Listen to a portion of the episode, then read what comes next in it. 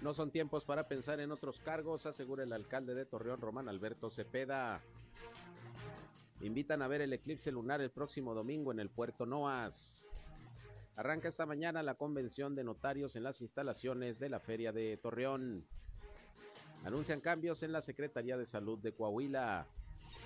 Autoridades felicitan a enfermeras y enfermeros hoy en su día.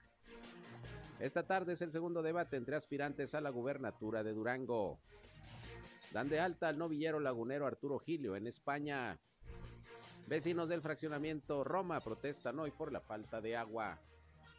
Esto es algo de lo más importante, de lo más relevante que le tengo de noticias, de información aquí en esta segunda emisión de Región Informa. Gracias por acompañarnos. Son las 13 horas, una con tres minutos de este ya jueves, jueves 12 de mayo del año 2022. Les saludo como cada día, soy Sergio Peinbert.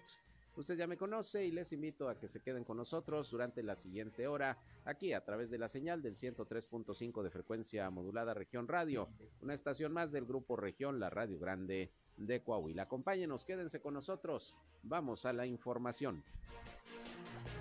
El clima.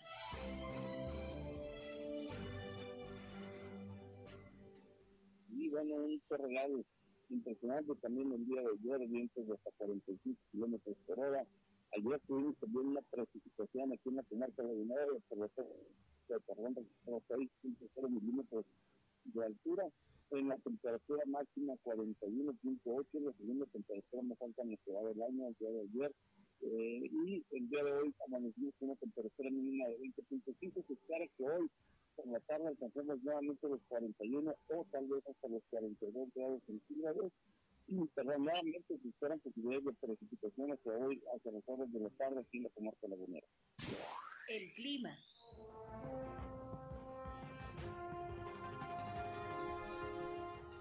Bien, pues ahí está el reporte de las autoridades de la Comisión Nacional del Agua del Servicio Meteorológico sobre la situación del clima en este, en este jueves, mucho calor, se siente algo de humedad, ayer que tolvanera la que se registró por la tarde noche para, parecida a la de el 10 de mayo.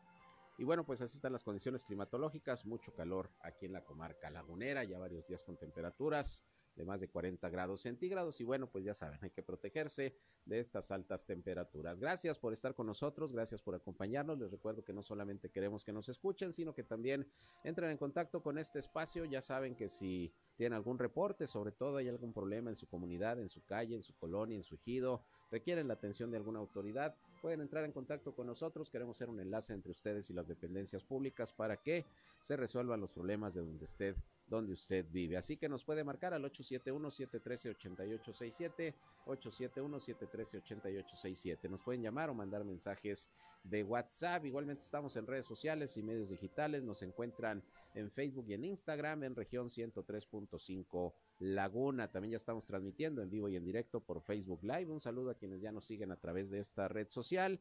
Y yo estoy en Sergio Peinber Noticias, en Facebook, en Twitter, en YouTube, en Instagram y en sergiopeinber.com, mi portal web de información que les invito a visitar. Ahí también están nuestros enlaces para que nos escuchen en las transmisiones de radio informativas que le llevamos todos los días. Y vámonos, vámonos con lo más importante hasta este momento en la información.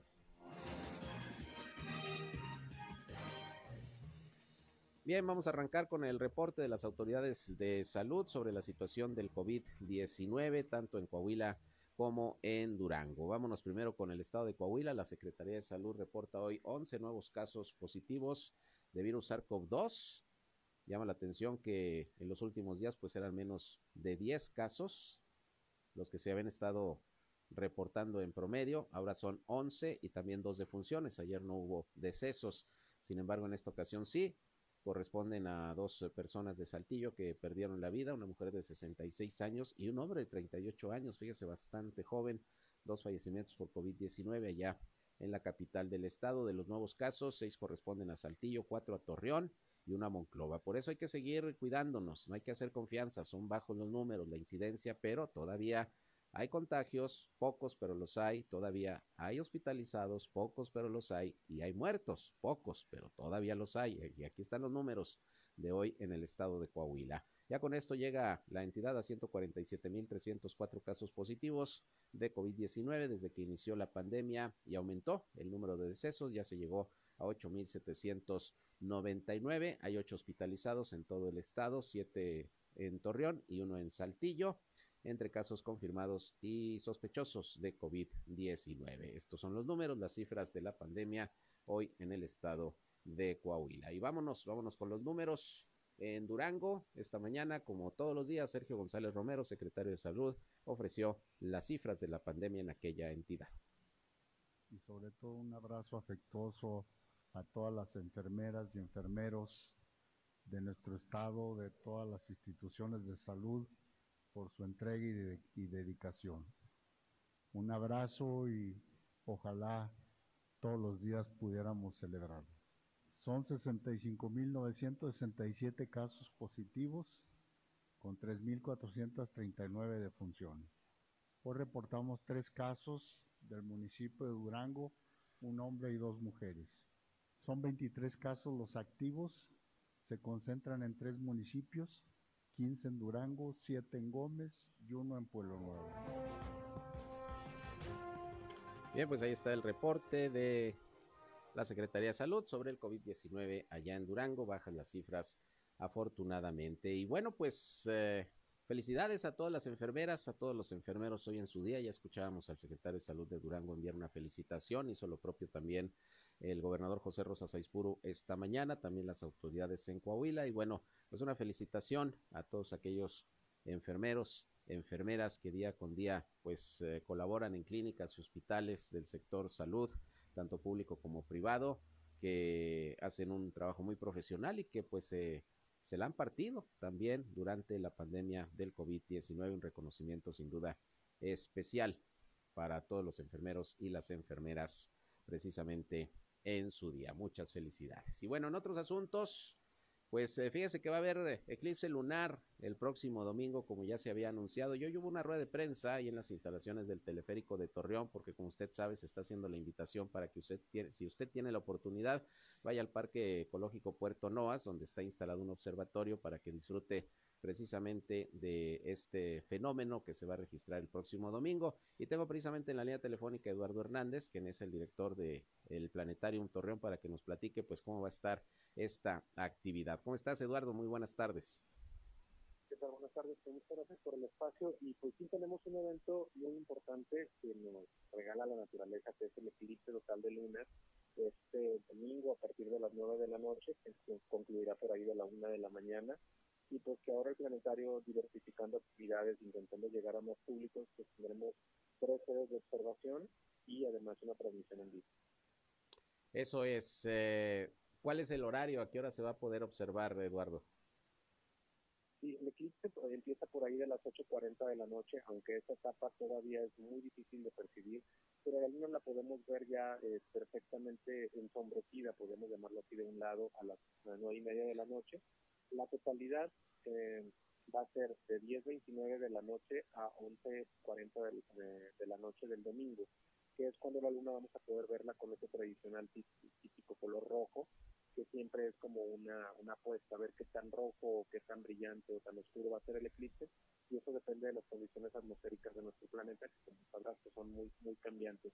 Y en esta ocasión pues tendremos eh, tres espacios abiertos, uno de ellos el, tradicional, el planetario de Torreón acá en el bosque urbano, ahora el Puerto Noas, que va a ser un, escenario espectacular para poder ver el, eclipse en, el nuevo observatorio que tenemos ahí, y además estamos reabriendo el observatorio del NASA en, en eh, que es para la gente que quiere ir tenemos este, un cupo muy limitado a 150 personas para que puedan ver el, fenómeno de manera muy distinta. Entonces, pues la oferta cultural es, diversa, van a poder disfrutar del eclipse eh, con una fiesta como va a ser en Puerto Novas, con, con la manera tradicional aquí en el planetario, o de una manera muy tranquila eh, allá en, el Observatorio del El observatorio allá en el Puerto Noas pues ha tenido muy buena respuesta, ¿no? Miles de personas ahora en Semana Santa lo visitaron. Sí, efectivamente, casi 7.000 personas nos, nos visitaron en, Semana Santa y pues esperamos que ahora eh, precisamente el, eh, tengamos este pues este nuevo nuevo público pues que le gusta disfrutar de la ciudad y al mismo tiempo pues también ver un fenómeno astronómico muy, muy impresionante. Ahora, este eclipse se va a poder ver de manera directa sin problema. Sí, efectivamente, los eclipses de luna son completamente seguros de, observar porque en realidad pues está el sol reflejada pero en, la luna, que pues lo vemos todo el tiempo, y poco a poco vamos a ir viendo cómo se va, se va oscureciendo y pues va a ir este, perdiendo su, luminosidad. Y es perfectamente seguro de ver. Es uno de los fenómenos astronómicos más impresionantes que tenemos en, el cielo. Y sobre todo que pues no requerimos nada para verlo, lo podemos ver a simple vista desde la comodidad de la casa.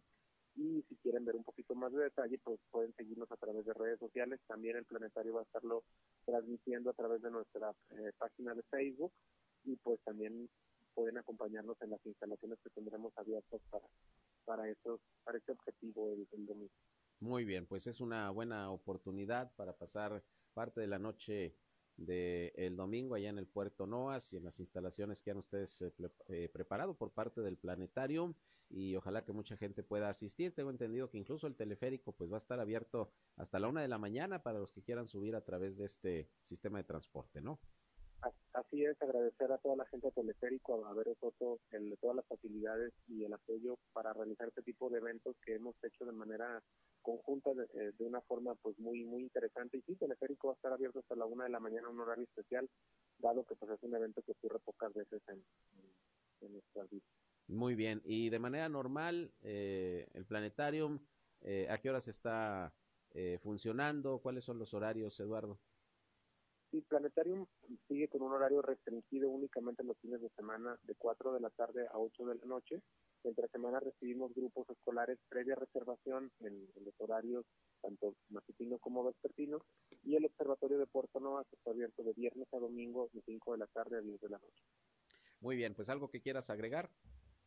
Pues muchas gracias por el espacio, invitar a la gente que disfrute estos fenómenos, ya sea desde su casa, en las transmisiones en o en los observatorios, pero que no se pierdan estos fenómenos que realmente la naturaleza nos regala y que son maravillosos. Muy bien, pues esperemos que les vaya de lo mejor y que mucha gente pueda asistir allá al puerto Noas para tener una vista espectacular de lo que será este eclipse lunar. Ya lo estaremos comentando posteriormente. Muchas gracias, Eduardo. Muy buenas tardes. Gracias a ti, buenas tardes.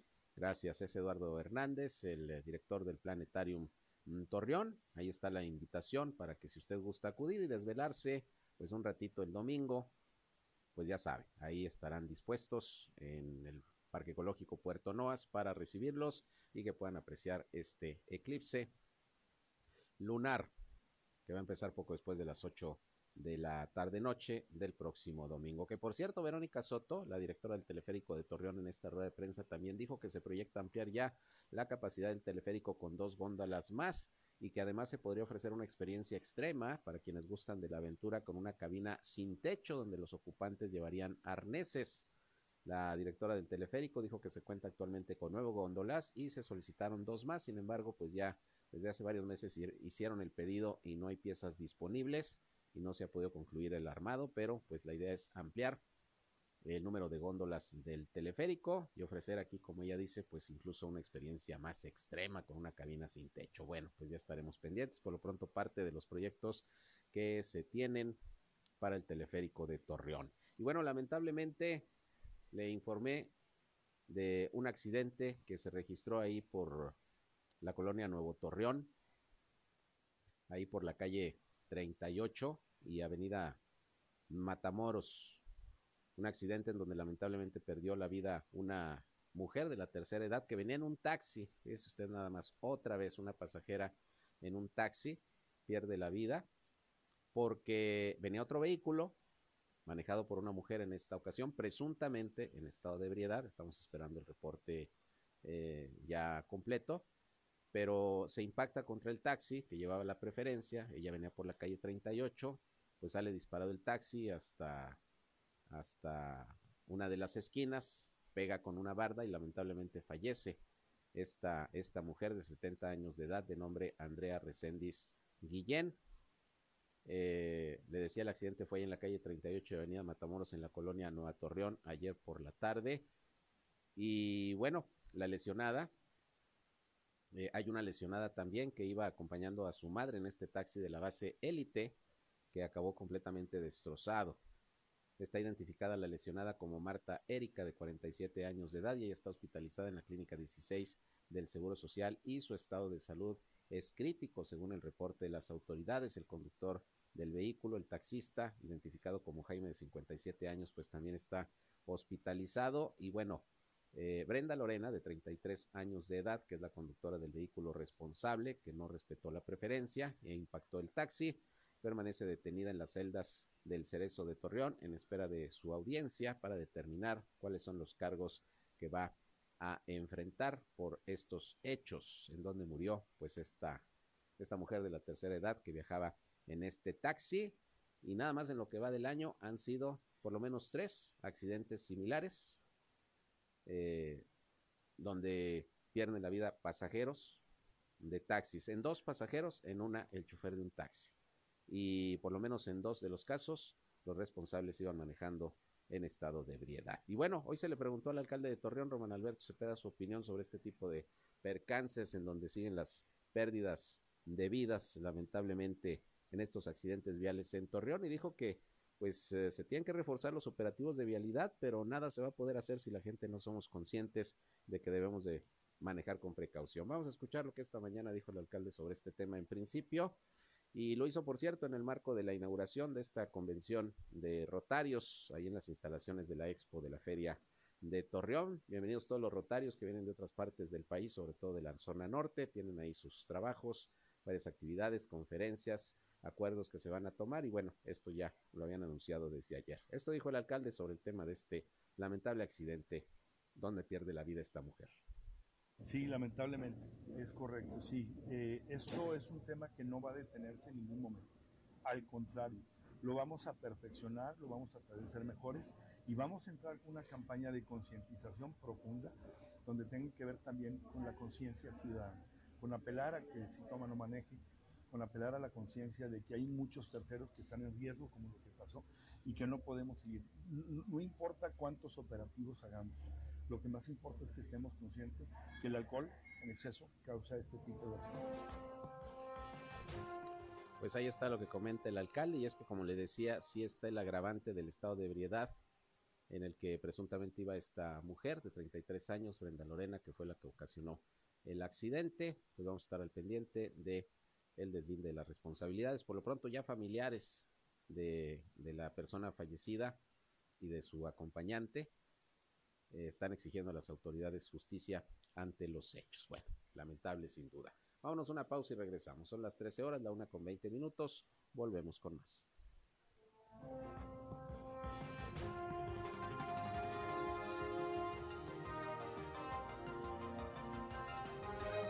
Región Informa.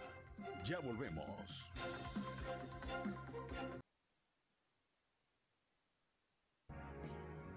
Bien, regresamos, son las 13 horas, la una con 26 minutos. Gracias por continuar con nosotros aquí en Región Informa. Y bueno, pues siguen las campañas políticas en el estado de Durango, 5 de junio, recuerde, renovación de la gubernatura y de las 39 presidencias municipales. Y hoy hay debate, el segundo organizado por el Instituto Electoral y de Participación Ciudadana de Durango, entre los candidatos a la gubernatura, candidato y candidatas a la gubernatura, Esteban Villegas, Marina Vitela y Patricia Flores Elizonte. Yo le agradezco mucho que en el marco de esta actividad que se va a desarrollar el día de hoy allá en Durango Capital, eh, tengamos contacto con el presidente del instituto, precisamente Roberto Herrera, a quien eh, tengo en la línea telefónica. Eh, presidente, ¿qué tal? Muy buenas tardes.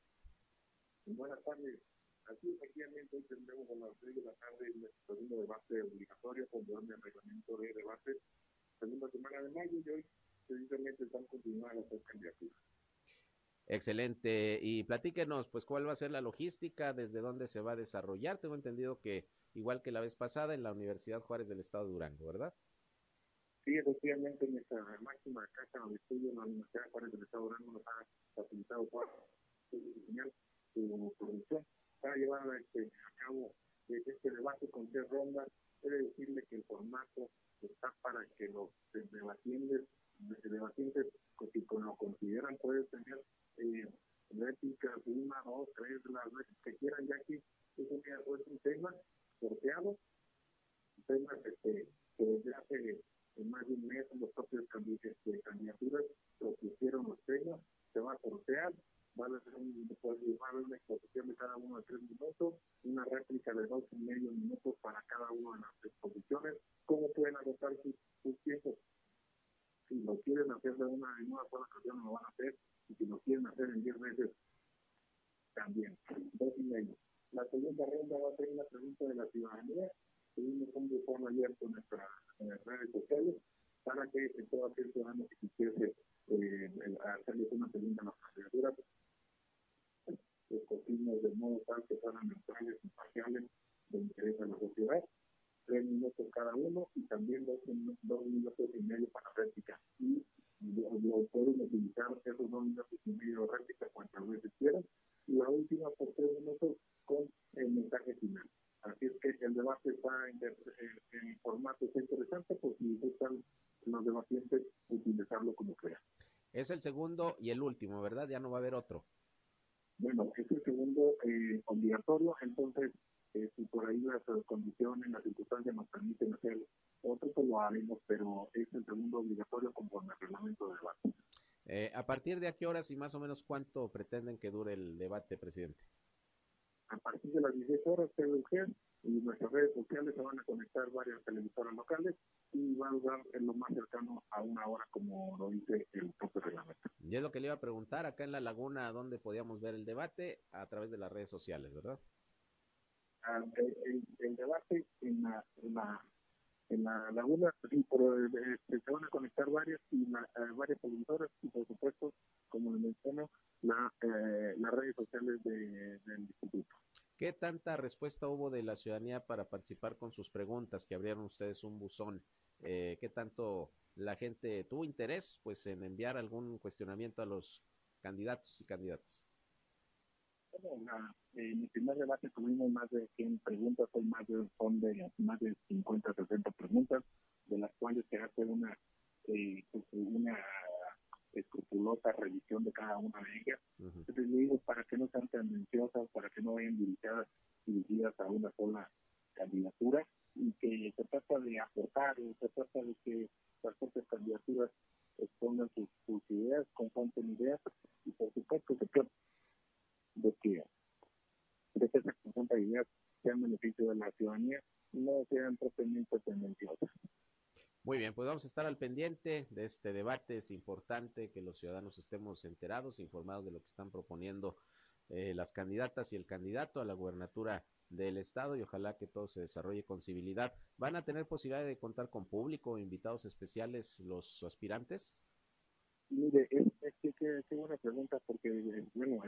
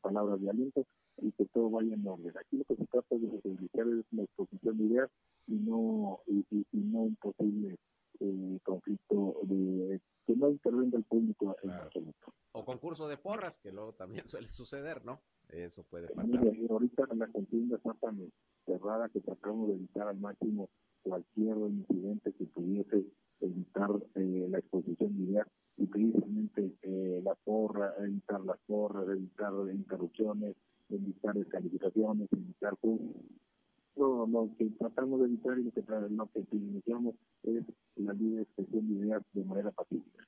Eh, presidente, ya tres semanas precisamente que faltan más o menos ya para las elecciones del 5 de junio. Eh, ¿Cómo han visto ustedes el desarrollo de las campañas? ¿Ha habido denuncias ante la autoridad electoral por algún motivo? ¿Cómo, cómo, cómo van hasta este momento en ese sentido? Bueno, eh, decirles que al día de hoy tenemos el 100% de nuestras actividades llevadas a cabo. Eh, tenemos ya la elaboración de las boletas, tanto de gubernatura como de ayuntamiento. Tenemos el material electoral ya en nuestras bodegas de la, de, la institución. Decirles que el CEP ya tiene todas las, eh, está teniendo todas las medidas de seguridad posibles. Decirles que estamos al 100% con nuestras actividades al día de hoy. Y por supuesto, eh, para el día de la jornada electoral, que es lo que esperamos, pues que la ciudadanía eh, pues, eh, acuda a, la, a las urnas, a emitir sufragio de una manera, de una manera razonada y nuestro escenario, evidentemente, hoy en día puedo decir que estamos al 100% de nuestras actividades.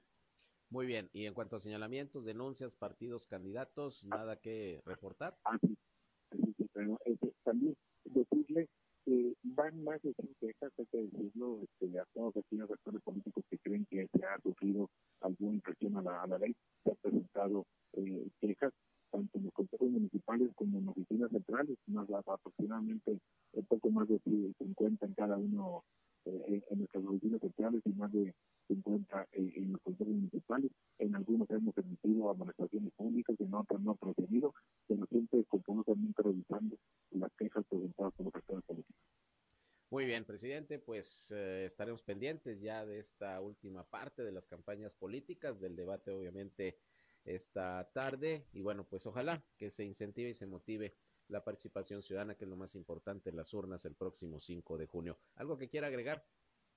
Eh, exhortar a la ciudadanía que acuda a, votar a, el día 5 de junio. Nosotros queremos eh, superar ese histórico del 56.7 de de 6 años y de bajar ese 57%, decirles que pueden participar como observadores que eh, eh, acudan a, ser observadores electorales, acudan a hacer su gran reflexión de Castilla, eh, que voten a los actores políticos que cumplan con la normativa electoral, que es una elección de todos y todas, y que a, todos habremos elegido nuestros representantes en, en el Poder Ejecutivo como los integrantes de los ayuntamientos, y que sea una fiesta cívica de todos y todas. Muy bien, pues estaremos uh, muy pendientes de lo que falta en el desarrollo de estas campañas y repito, ojalá que haya buena participación ciudadana el 5 de junio. Por lo pronto, aquí seguimos informando y dando la cobertura a este importante proceso electoral. Muchas gracias, presidente. Seguimos en comunicación.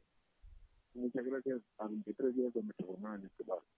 Gracias. Muy buenas tardes. Roberto Herrera, presidente del Instituto Electoral y de Participación Ciudadana de Durango. Debate hoy a partir de las 6 de la tarde. Ahí estarán Esteban Villegas de la Alianza PRIPAN-PRD, la Alianza Va por Durango, Marina Vitela de la Alianza o Coalición eh, Juntos Hacemos Historia, que encabeza Morena, y del Movimiento Ciudadano, Patricia Flores Elizondo. Segundo debate, podría ser ya el último, según dice el presidente, por lo menos dos son los que marca la ley que hay que organizar. No hubo debates entre aspirantes a las alcaldías, por lo menos organizados por el Instituto Electoral por cuestiones de logística de tiempo, son 39 municipios, pero bueno, ahí están los uh, aspirantes presentándose para que usted los conozca, sepa qué proponen y bueno, pues acudir de manera consciente e informada el 5 de junio a emitir su sufragio en todo el estado de Durango. Y hablando de estos temas político-electorales, fíjese que hoy le preguntaron los medios de comunicación al alcalde Román Alberto Cepeda su opinión sobre el método que ya se definió en el Partido Revolucionario Institucional para elegir al candidato o candidata a la gubernatura del Estado el próximo año, que será a través de una consulta abierta a la militancia y simpatizantes del partido. Aquí, de hecho, platicamos con Rodrigo Fuentes Ávila, el dirigente priista, nos explicó el por qué se tomó esta determinación. Se pretende que sea una jornada y un proceso democrático. Y bueno, pues dio Román Alberto Cepeda su opinión, incluso, incluso también se le preguntaba si con este método, pues él en lo particular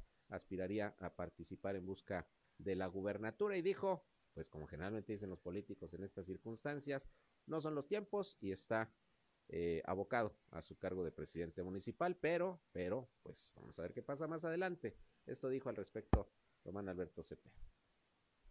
Mi mayor interés es tratar de ser un, un buen alcalde y generar y cubrir las expectativas que tuvieron quienes le apostaron o quienes jugaron conmigo en el proyecto y quienes no lo hicieron también, de demostrarles que soy ahorita eh, eh, una, una gente que lo que más quiere es cubrir las expectativas y poner a Torreón en los ojos de México y del mundo. Eso es lo que yo aspiro al día de hoy, a ser un alcalde comprometido un alcalde responsable que cubra las expectativas de toda la ciudadanía. Lo demás de otro tiempo y de otro momento, que en su momento pues ya. Siempre apelar a la democracia es no equivocarse. Creo que es importante que los procesos democráticos siempre son sanos para un partido político o para una elección de cualquier orden. Entonces yo le apuesto también a que, a que los procesos democráticos abiertos son buenos. Yo lo que sí, sí creo es que ustedes saben que en política todo puede pasar. Este, y, y, el día que no esperimos a nada, pues ese día nos dedicamos a otra cosa, ¿sí? En lo empresarial y en lo político. Y en todo creo que es importante, también lo más importante al día de hoy es ser responsable. Y yo creo que ser responsable es importante para cualquier situación. No estoy obsesionado, nunca he sido un hombre de obsesiones, no lo haré. Lo que sí es importante es que hoy la ciudadanía de Torreón está esperando que le demos respuesta a muchos de los compromisos que hicimos de campaña y esa es mi principal prioridad, darle respuesta a Torreón. Lo demás, a su tiempo. Pues lo demás a su tiempo, dice el alcalde Román Alberto Cepeda. Bueno, pues hay su opinión ya sobre pues el ambiente político que se va calentando al interior del PRI con miras a las elecciones del próximo año en Coahuila, donde se va a renovar la gubernatura y el Congreso del Estado. Bien, por otra parte, fíjese que hoy habitantes del fraccionamiento Roma, una veintena de vecinos por ahí se reunieron en la plaza de la colonia, pues para manifestar su inquietud, su desacuerdo y su molestia porque tienen ya varias semanas con muy baja presión de agua, en ocasiones no sale ni gota y bueno, pues están pidiendo la intervención de las autoridades, como está sucediendo pues en varios sectores de la ciudad, lamentablemente sí hay un problema de desabasto de agua, lo ha reconocido el alcalde Román Alberto Cepeda, quien ha dicho que bueno, pues ya están en marcha eh, perforaciones y equipamiento de pozos de agua, cinco por lo menos, de ocho que se tienen pensados por lo menos para este año, para subsanar eh, el problema que está presentando, sobre todo en colonias del suroriente y también de la zona centro de Torreón. Ahí los vecinos del fraccionamiento Roma pues hicieron el llamado a las autoridades y dicen que es importante que se tome en cuenta su petición porque hay días en que no sale no sale ni gota y pues están batallando mucho como en algunos otros sectores y con estas altas temperaturas pues ya sabrá usted la situación. Bueno, pues ahí está otra queja por desabasto de agua ahora de vecinos de aquel fraccionamiento, fraccionamiento Roma de Torreón. Y antes de irme a la pausa, una buena noticia. Fíjense que afortunadamente ya se informa desde Madrid, España, que el novillero lagunero Arturo Gilio Quintero fue dado de alta de la clínica de la fraternidad allá en Madrid, donde fue operado tras el percance que sufrió en su presentación del pasado lunes, como se lo informé en la Plaza de Toros Las Ventas allá de, de Madrid. Tras una operación que resultó exitosa en búsqueda de restablecer el tejido capilar de su pierna izquierda, Arturo recibió la alta médica y logró salir ya del hospital y bueno, por ahí lo acompañaron sus papás, quienes incluso por ahí publicaron alguna fotografía donde van saliendo del hospital. Qué bueno, porque el primer reporte era de un estado grave del novillero.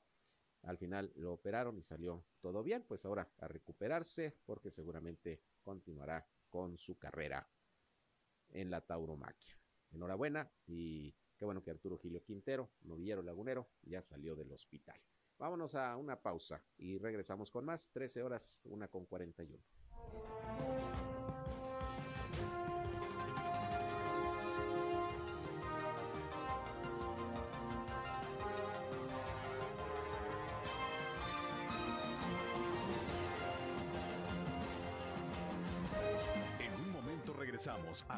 Región Informa.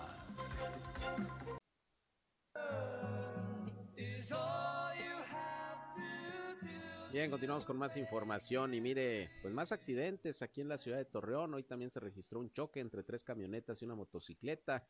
Esto fue hace ratito, al mediodía, en el cruce de Avenida Victoria y calle Francisco y Madero, en la zona centro de Torreón. Los involucrados en el percance son el conductor de una camioneta marca Nissan, eh, la conductora de una camioneta Mazda, el propietario de una camioneta Nissan de modelo antiguo, que por cierto se encontraba estacionada, y una motocicleta marca Honda que también estaba estacionada. Según los peritos, el conductor de la Nissan roja circulaba sobre la avenida Victoria y al llegar al cruce con la Madero lo impactó la conductora de la camioneta Mazda, provocando que el hombre perdiera el control y chocara contra la otra camioneta estacionada, la Nissan viejita, y la motocicleta que afortunadamente pues ahí estaba estacionada, estaba sola, no tenía conductor y bueno, pues llegaron los peritos ahí a, levantar el parte y pues a iniciar con, los trámites para el deslinde de responsabilidades, pero otra vez la falta de precaución, sobre todo el no respetar eh, lo que son las preferencias, de veras que hay que manejar con mucha precaución. Respete las preferencias, respete las señales de alto, respete los semáforos, porque bueno, muchos de los accidentes son precisamente por esto, por la falta de precaución o ir distraídos con el celular, no se percatan de, los señalamientos, de los semáforos y bueno, pues ahí tiene usted este accidente. Eh, afortunadamente no tan grave, solo daños personales, no como el que ocurrió el día de ayer, que ya le comenté, la 38 y Matamoros, donde lamentablemente la pasajera en un taxi perdió, perdió la vida. Y en unos momentos, de hecho, voy a, a pedir la opinión sobre este tipo de situaciones todavía que se siguen presentando al presidente del Consejo de Vialidad de Torreón, eh, de Torreón, Pablo García, porque mire, se ha hablado de la puesta en marcha de campañas de concientización vial, de operativos más efectivos del área de tránsito, pero mire, pues los accidentes continúan y yo le agradezco precisamente a Pablo García el que nos acepte la llamada. ¿Cómo estás, Pablo? Me da gusto saludarte. Muy buenas tardes. Hola, buenas tardes. ¿Cómo estás, Sergio? Muy bien, Pablo. Pues pedí tu opinión. Hoy otro accidente terrible el día de ayer ahí en 38 y Matamoros. Una mujer que impacta a un taxista, presuntamente venía en estado de ebriedad y muere una pasajera. Un accidente similar a otros dos, por lo menos que este año se han registrado aquí precisamente en, en la ciudad de Torreón. Taxis, en uno murió eh, el taxista, ahora muere una pasajera. En el primero, si recuerdas, también murió, creo que una pasajera también. ¿Qué está pasando? ¿Cómo ves la situación, Pablo, el Consejo de Vialidad? En los dos anteriores, de hecho, hemos tenido personas fallecidas en taxis. Entonces sería el tercero que se suma al, a los accidentes graves que estamos teniendo. Eh, precisamente ayer tuve una entrevista sobre el tema de la nueva ley de movilidad. Estamos viendo pues que, que cae justamente en el momento en que los accidentes por estado de ebriedad continúan. La gente no entiende. Eh, ahorita con la nueva ley de movilidad se va a reducir aún más la tolerancia, prácticamente la tolerancia para el aliento alcohólico queda reducida a nada. Actualmente estaba de punto 19 a punto 39 el estado de el aliento alcohólico y ahorita ya baja de punto 19 a punto 25. Entonces ya a partir de punto 25 se considera estado de ebriedad, pues a ver si al, al reducir las tolerancias de, de aliento alcohólico, la, que la gente entra más en conciencia de pues de que no debe o sea el problema no es que tomes el problema es que manejes tomado mm. y las consecuencias pues, a la vista para todo el mundo lamentablemente ya una vez que saben pues o sea es son cosas que causan mucho daño dejan destrozadas a las familias.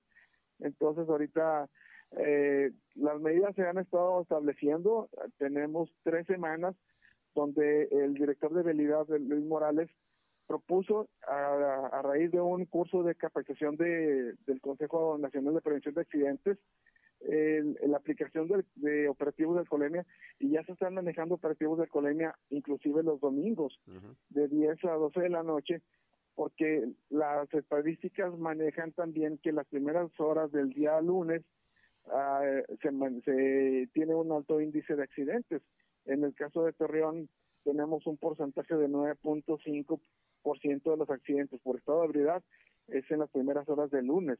Entonces, pues estamos haciendo lo posible por los accidentes, pero ahora sí que necesitamos que la sociedad coopere, que, que la, la sociedad entre en conciencia de que pues tarde que temprano les va a llegar y cuando les llegue un accidente pues son pérdidas materiales muy grandes, pérdidas humanas, daño moral. Eh, entonces, tanto para las dos familias, la que hace el, el accidente como la que lo, lo sufre. Entonces, sí, sí es importante pues que la gente agarre conciencia porque muchas cosas no, no están en manos de las autoridades, están en manos de ahora sí que el responsable, el único responsable cuando hay un accidente de, este, de esta magnitud, pues es el conductor que decidió tomar en estado de ebriedad, de, de, manejar en estado de ebriedad. Y lo peor del caso, Pablo, es que generalmente pierden la vida quienes son impactados, como en estos tres accidentes de taxi, han muerto personas que vienen en el taxi, no los que provocaron el accidente, ¿no? Es decir, finalmente quienes han perdido la vida son los que ni la debían ni la temían. Sí, y mira, son casos muy lamentables, pérdidas humanas que son irreparables. Pero también hay que, hay que tener presente que no siempre pues, las personas pierden la vida, o sea, te puedo comentar casos donde se quedan personas sin piernas, se quedan personas eh, lastimadas la, de la columna pero que ya no pueden caminar, entonces, o sea, son muchos daños los que la gente no ve. Muchas veces eh, en las noticias vemos lo que sucede hasta hasta lo que es el accidente, lo que es la participación del Departamento de Tránsito, pero si nos vamos más allá al Departamento de Tribunales, allá se ven los daños económicos, los daños morales, la cárcel y todo lo que conlleva que de repente es una cosa donde pasan años para que las personas puedan recuperarse de un accidente, ya sea la parte afectada o la parte que afectó o que destroza vidas.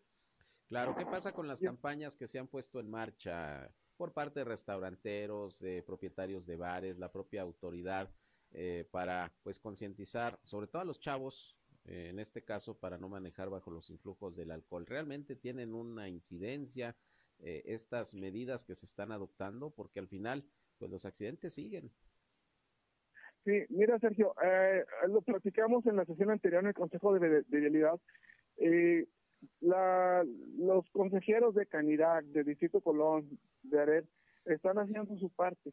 Lamentablemente eh, están en el padrón 160 a 200 negocios afiliados a estas, a estas asociaciones y, tenemos un patrón de expendios de alcohol de 600. Entonces, a través de los de los de las cámaras de los negocios de restaurantes y bares no se tiene más que el 35% de, de expendedores de alcohol. A eso súmale las quintas, las fiestas, los festejos.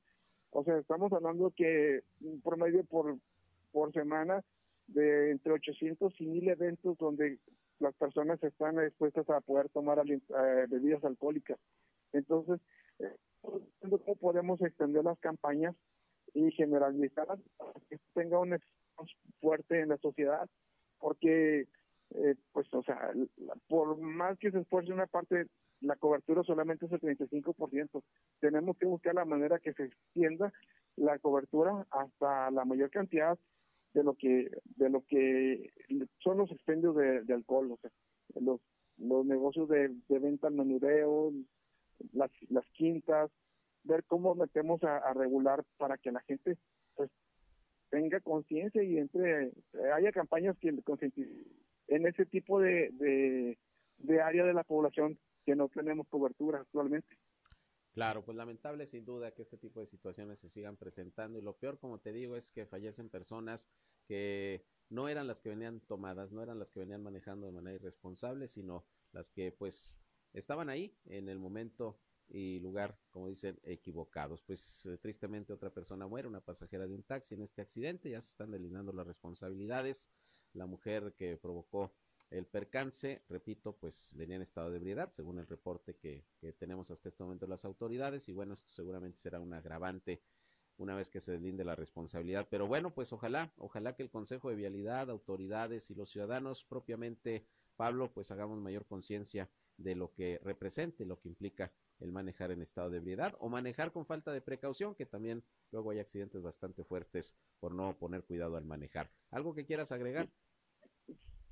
Que ah, ahorita que tocas el tema, por ejemplo, de el, el, día, pareciera que se han aplicado los operativos del Coleña jueves, viernes y sábado. Ahorita se están implementando los domingos en la noche. Sin embargo, tanto el accidente, el anterior, Además, los dos anteriores de pérdidas de vida y este ocurren a mitad de semana. O sea, no están ocurriendo el fin de semana, están ocurriendo a mitad de semana. Un dato, interesante. O sea, ahí te, te marca la pauta de que tenemos que extender a lo mejor los operativos de alcoholemia. O sea, desafortunadamente luego también vienen los comentarios negativos porque, oye, pues es que no dan una oportunidad de tomar una cerveza, oye, pero que vas con la familia. Oye, pues simple y sencillamente el, lunes de la semana pasada, una persona a las 10 de la, la mañana, el lunes, venía de Matamoros y tampoco, o sea, no hubo pérdidas humanas, eh, gracias a Dios, pero, o sea, con su familia.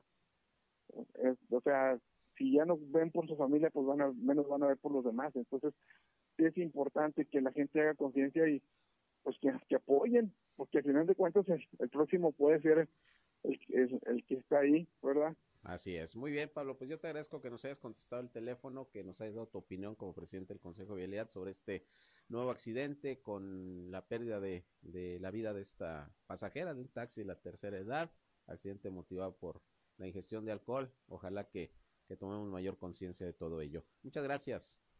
Aquí para servirte, Sergio. Hasta luego. Gracias, igualmente. Buenas tardes. Y con esto nos vamos. Gracias por su atención. Sigue mi compañero Reyham con su programa Buena Música a las 19 horas. Estoy nuevamente con ustedes en nuestra tercera emisión, aquí por el 103.5 de frecuencia modulada Región Radio, una estación más del Grupo Región, la Radio Grande de Coahuila. Soy Sergio Peinbert. Pásenla bien. Buenas tardes. Buen provecho.